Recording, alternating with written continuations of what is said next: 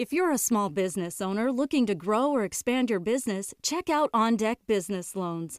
OnDeck offers business loans online from $5,000 to $500,000, and their simple application process only takes 10 minutes. Unlike banks, they'll give you a decision quickly, and funding is as fast as one day. Get a free consultation with an OnDeck loan advisor. Visit ondeck.com/podcast. This is the Customer Equity Accelerator. If you are a marketing executive who wants to deliver bottom line impact by identifying and connecting with revenue generating customers, then this is the show for you. I'm your host, Allison Hartsoe, CEO of Ambition Data. Each week, I bring you the leaders behind the customer centric revolution who share their expert advice. Are you ready to accelerate? Then let's go. Welcome, everyone. Today's show is about the changing of the retail guard. And to help me discuss this topic is Ed Kleben. Ed is the founder of Valence, a marketing infrastructure consultancy, and also our partner. Ed, welcome to the show. Well, hello. How are you? It's great to have you here. Could you tell us a little bit more about your background and how you got into retail? Of course. So I got my start in the business at a, a big ad agency, sort of the home of uh, product goods, Leo Burnett in Chicago, um, and uh, you know had that uh, uh, on the creative side. Uh, then moved to Denver and started my own ad agency. But in 2011, I could really feel that the relationship sort of between uh, advertising agencies and brands were starting to change uh, I sold my agency and moved out to uh, New York to work with L'Oreal and help them establish their uh, direct consumer business. Um, since then, I've worked with uh, both in B2B and B2C, combining tech and marketing data for companies as varied as Mary Kay, New York Life, and News Corp. And as you said, most recently we started this uh, consultancy called Valence Marketing Infrastructure. Well, that's a huge background. It's a lot of accomplishment in a short period of time. But tell us a little bit more about Valence and why this particular company makes sense right now.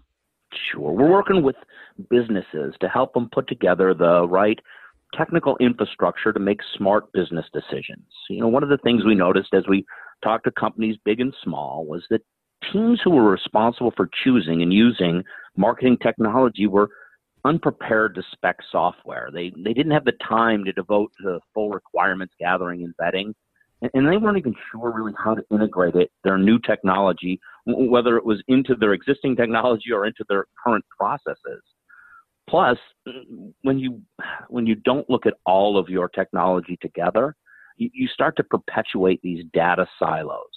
So we help companies stay competitive by helping them choose and use the marketing technology um, like some of the best direct consumer brands do.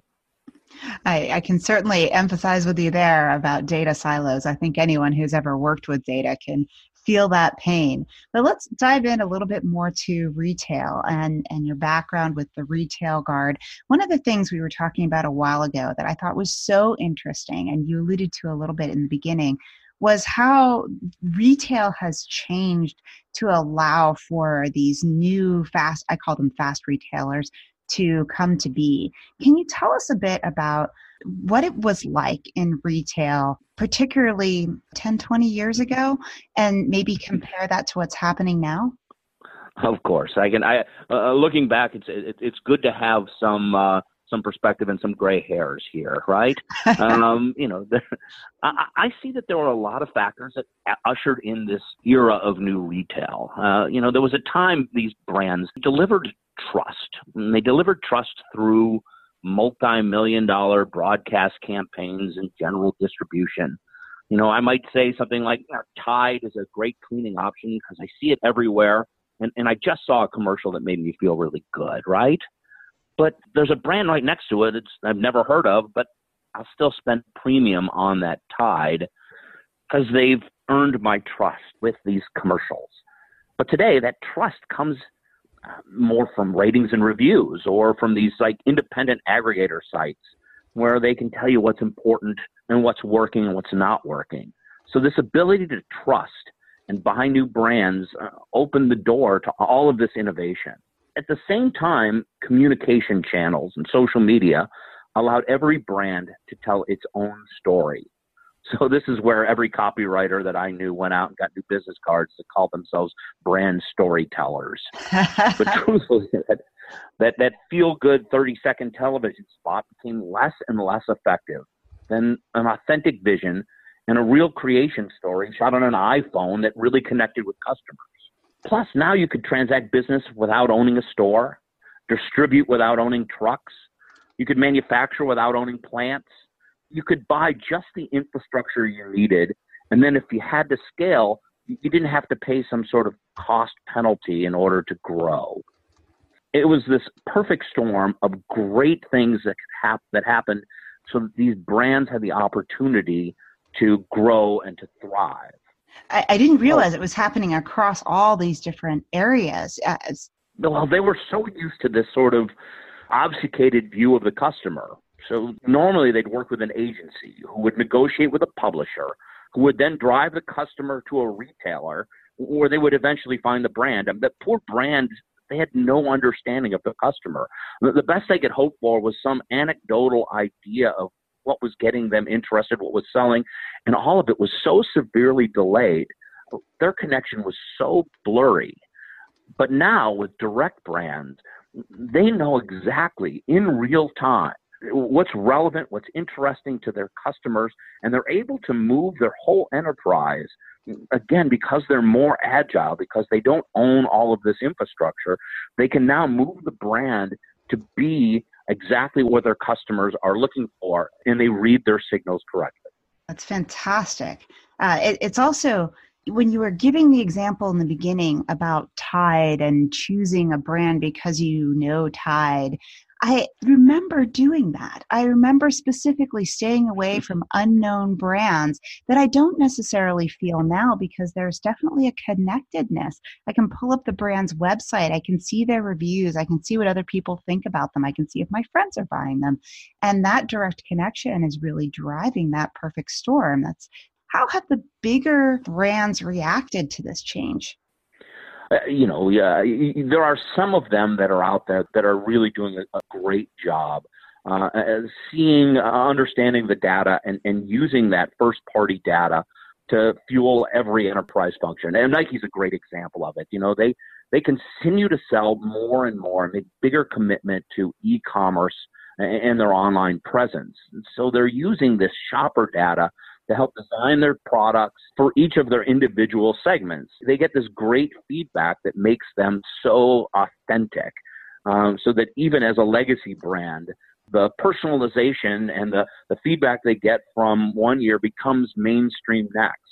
And then eventually, they, they also are using their the, the workouts that are uh, logged by Nike Plus mm-hmm. to really get a feel for what's going on. So they've got this great pool of data, and they're using it wonderfully in order to stay relevant with uh, you know an ever shifting and very fickle customer base.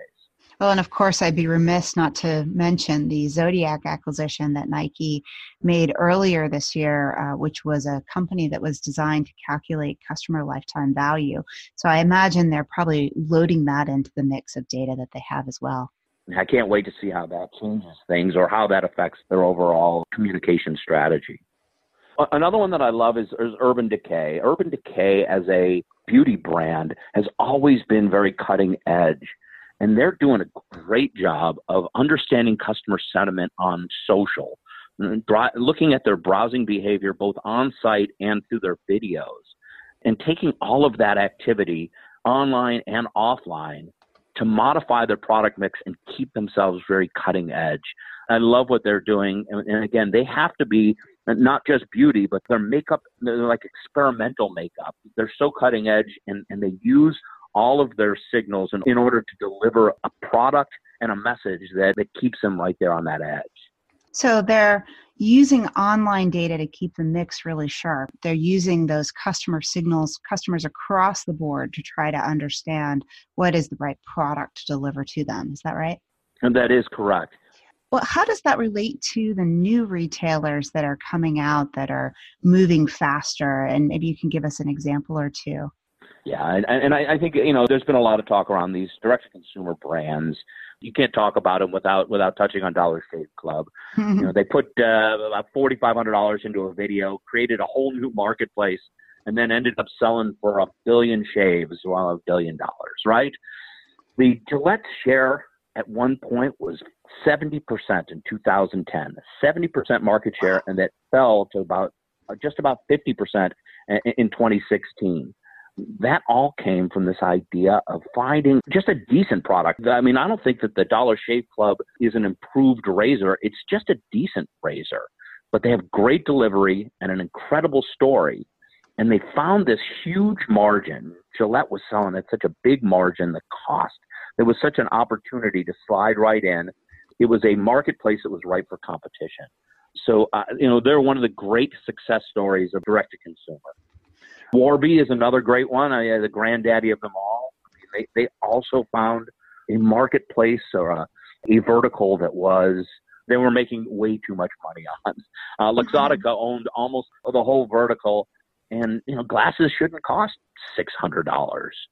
So they created this great fashionable product, an incredible product that even like uh, the look of Warby sort of made you look digitally savvy. I, I love the fact that they sort of developed a look and made it fashionable. And then they overcame the delivery problem because people said you wouldn't buy uh, glasses without seeing them on your face. So they sent you five without any glasses in them, and you chose it and sent it back. And then, uh, you know, and then they had online digital, uh, you know, see what it looked like on your face sampling also. So they found a great high margin target. They delivered it well, and they had a great story those are the consistencies that I've seen in the, the direct consumer companies that are really succeeding. Those companies make a lot of sense. I can see how the role of the story is central to what's driving them. The other things support the distribution and the product. Uh, those things have to be good too, but it seems like they're attracting their initial audience with that great story uh, just like you talked about with that 4500 video from Dollar Shave Club, uh, making them uh, come out of the gate strong. One of my favorite brands, uh, the one that I, I fall in love with, is, is Lola. They they ended up raising about 11.2 million dollars in funding, mm-hmm. and you know they uh, they are a business for women by women, as opposed to uh, you know feminine products that were made by and sold by men. You know, so here's another great example of like a better story, a better product with better delivery. They just nailed it. Oh, what do you think this means? You know, you've got these smaller brands coming up. Is this something that's sustainable? Is this, you know, really a changing of the guard? Or are the legacy retailers just going to turn around and copy what the new brands are doing or acquire them? What do you think is going to happen here? Well, this isn't a trend. I think this is a, an actual change. Uh, JD Power said about thirds of consumers expect this direct brand connectivity. And I think you need to have an authentic story. It no longer can be just a sort of made up feel good. I think you need to have some authenticity and you need to deliver value, whether it's higher quality or lower cost or even better, both quality and cost. And you need to be able to deliver that story digitally uh, across all of your channels. So it doesn't have to be uh, feature film beautiful. It just needs to be authentic. And it's not just the delivery, because uh, I'm, I'm, telling you, some of these brands feel like, oh, that's the difference. And so, uh, in fact, right before we got on, I, I said, ah, I wonder what happens if I Googled Gillette and subscription. And mm. sure enough, the top choice was, hey, yeah, we've got subscription and you can get it for a dollar a blade. It's like, oh yes, they're not bowing to Dollar Shave Club now. I mean, like they used to run that market, and now they are just following and hoping that, hey, look, we've got delivery too. And I think they miss the idea that it's not the delivery, it's the story. They understand that the razors cost too much and they get me. Whereas there's somebody in Gillette who, who I'm sure is saying, if we just make it an easier subscription model, we could sell more. And I think that's a lot of what fast retailers bring to the table is we talk about it as story, we talk about it as customer experience, but it's really that authentic heart that is what drives people to the brand. They understand that glasses shouldn't cost $600, razors shouldn't be $10. And those are just cost pitches. There are other angles, um, perhaps with Lola, where the story is connecting to women who want products developed by women, not um, what did you call it? A, a level two medical device at one point? I, that was talking? it. You don't have to ever disclose what's in a, a feminine product because it's a level two device. And Lola said that's silly. We're going to make it. We're going to make our our stuff out of uh, cotton. We're going to make it, and we're going to tell you what's in it uh, because it matters to the the women who use it. And to me, that is exactly at a passion for the product. Yes. And, and it makes the consumer feel smarter, feel like they're making a better decision and not sort of aligning with these big brands just because that's what their mom or what, what their family had done forever, right? There are new generations and new folks that are making new buying decisions, and they're making decisions based upon these stories and availability and currentness of the brands. And are they actually having a financial impact? And I know I can see that in Dollar Shave Club, um, you know, they've obviously had a huge impact. Warby's had a huge impact. But are you seeing that the fast retailers are actually taking away from the old school brands across the board in other places? Yeah, you know, uh, one of the great numbers is uh, is Hubble. J and J what was out with their Acuvue. Uh, Bausch and Lomb has their own subscription model, but Hubble is growing at a rate that is so much better than than the other two. Uh, J and J sees about uh, eight uh, percent. I think Bausch and Lomb was at six, but Hubble was at twenty percent monthly growth. Wow. They are just blowing up, and I think that that's what you see with these digital brands. So they're growing like crazy, and I, I bet there's other examples out there too. Well, I've got one more that's uh, shoe store sales were down 5%. 5%.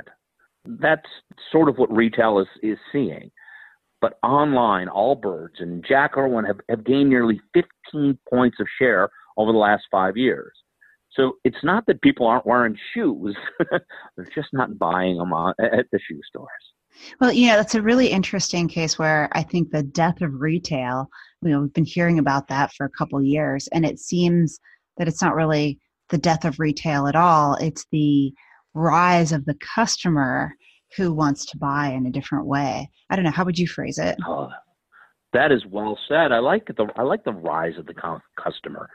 you know, I think that the world of data is changing. I think that we are looking at a change in the way that we run our businesses. You know, that third party data that people used to count on to go out and prospect and to look for those things that Wild West, I think, is starting to close down. You know, you look at GDPR, you look mm-hmm. at Cambridge Analytica, uh, California Privacy Act, that uh, Facebook backlash that's going on right now. Everything's signaling that the data you own, the stuff that you get from the, the infrastructure that you build, the things that your customers share with you, that's going to become more and more valuable. And I'll tell you, that's why we are so happy to be partnering with Ambition because we see that the infrastructure, the pipes and tubes of the communicating with your customer, is going to be the way that we bring meaning to these signals that these folks are sending. Mm-hmm. And we're counting on our friends at Ambition to help make those things meaningful. Thank you. That's exactly what we try to do. And, you know, I was working on a project just uh, last night, in fact, and I was noticing in this old school company, they were talking about different things about the customer, but they kept using language that was all related to the product. So as I looked at that, I, I realized how hard it is for older companies to stop navel gazing, to stop thinking about what they're pushing out and what they are trying to get people to do, and to really be customer led. And the new retailers have a great advantage in that they're starting with that from the very beginning. They're constantly listening to the pulse of the customer and they're really trying to let the customer lead as opposed to put this next best action carrot in front of them and assume that they're all going to trot along just like you know uh, you know like like leading a horse to water right? So i i find these new retailers so inspiring to work with. And we believe that your customers will tell you what you need to know uh, to have your business grow like these great D2C brands if you just listen to what they have to say. So, Ed, if people want to get in touch with you, what is a great way for them to get in touch? Uh, we're uh, valencemi.com. We're on LinkedIn, and you can call me on my cell phone. you really want to give out your cell phone number? You could stop by my house if you'd like. If you want to knock on the door, we'd love to have you come by. We always have a little something on the stove. oh, there is authenticity right there. Everybody else is like, oh, well, you can find me on LinkedIn. And it's like, oh, you can come over for dinner, come have some cookies. That's it. You just tell me your dietary restrictions. Fantastic. Well, let me summarize a little bit of our conversation. So, we talked in the beginning about old retail versus new and what particularly had changed. And I, I love the way you mentioned this perfect storm of different pieces coming together in order to make the new retailers successful. And those pieces are more than just marketing. You know, we oftentimes think, oh, it's the rise of social media. Everybody can see uh, or hear my story. But it's more than that. It's also the infrastructure. And what you said was you can distribute without owning the trucks. You can buy the infrastructure you need as you need it. And you probably make uh, items on demand too, as opposed to having warehouses and the old legacy structure.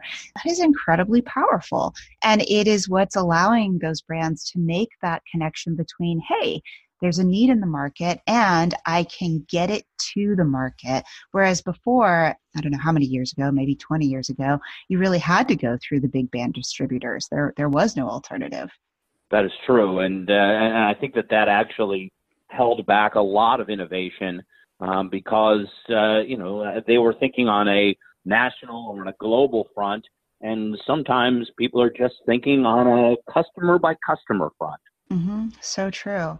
And then we talked about some of the old retailers who are changing and some that haven't quite gotten the memo yet. And some of the old retailers that seem to be, and, and by old, I just mean older, not necessarily, you know, 1900, um, but these retailers like Nike and Urban Decay that have been out there for a while who have figured out something has changed in the market. We're going to change too, whether that's communicating the authenticity more, whether that's using customer signals to deliver a better product. They're getting the message and really connecting deeply with the customer, as opposed to, I think your example was Gillette and how they simply added um, a dollar a month, like the, the the subscription model to match Dollar Shave Club, but they were missing the heart behind it. It was clearly a Me Too strategy. And that fails because you have to connect with everyone at, at the beginning. And that's exactly what you said in terms of like, what would you do and how would you implement this new retailer strategy if you were an old retailer or even if you're just a brand new brand coming out? The steps to get there are that authentic story like Warby and Dollar and other brands are coming up with, and then delivering the value both in cost or quality or both, and then delivering digitally across the channels. That seems to be the one, two, three recipe. But behind all that and underpinning all that are the pipes and tubes, you said, the, the way to get the data to make sense so that you really are listening to your customers. Did I capture all that? Yes, without a doubt. In fact, one of the things that you reminded me of is the story about the guys that used to deliver ice to ice boxes, right? So if you think about them, who had a better relationship with the household? They walked into the house three mm-hmm. days a week, four days a week. How are you? How are you? I'm good. What's going on? How are you? The kids? I mean, they were in the house. They should have been the people who created the refrigerator, but they weren't. They missed that whole idea. They just kept delivering ice if they would have come in and said, you know what, Mrs. Jones, we've got a brand new idea. We're going to give you a, a plug in ice box. You'd be hearing about them. I, I don't think you could come up with a single brand of ice. It was in everybody's house in America. Mm-hmm. mm-hmm. like, I think if you are not open to the new ways of doing business, you will be doomed to being obsolete. I, I, think I would even say if you're not open to how you can be of service to your customers and really thinking through what is it that I give them that they value, it's not the ice, it's the ability to keep food cold. And the reframing of that thinking is what is driving these newer brands to such success because we moved into a time now where customers are more powerful. Customers have more choice. They are the heart of the business. It's not our ability to sell them a product, it's our ability to relate to them as people. Yeah, and, and I think that that is the comforting factor in collecting first party data is trying to make sure that you are using it in order to be of service and grow your business and help your customers in trying to, uh, you know, because there, there is still a concern even about first party data about how people are using it. And so uh, I think that there needs to be a uh, an empathy and an understanding and part of that social contract of taking care of your customers. Excellent point, Ed. Thank you. So as always, links to everything we discuss are at ambitiondata.com slash podcast. Ed, thank you for joining us today. It's been such a pleasure. Thank you. And looking forward to uh, to hearing this on the podcast. Remember, when you use your data effectively, you can build customer equity. It's not magic, it's just a very specific journey that you can follow to get results. Thank you for joining today's show. This is your host, Allison Hartsoe, and I have two gifts for you. First, I've written a guide for the customer centric CMO, which contains some of the best ideas from this podcast, and you can receive it right now. Simply text Ambition Data, one word, to 31996. And after you get that white paper, you'll have the option for the second gift, which is to receive the signal. Once a month, I put together a list of three to five things I've seen that represent customer equity signal, not noise. And believe me, there's a lot of noise out there. Things I include could be smart tools I've run across, articles I've shared, cool statistics, or people and companies I think are making amazing progress as they build customer equity. I hope you enjoy the CMO guide and the signal. See you next week on the Customer Equity Accelerator.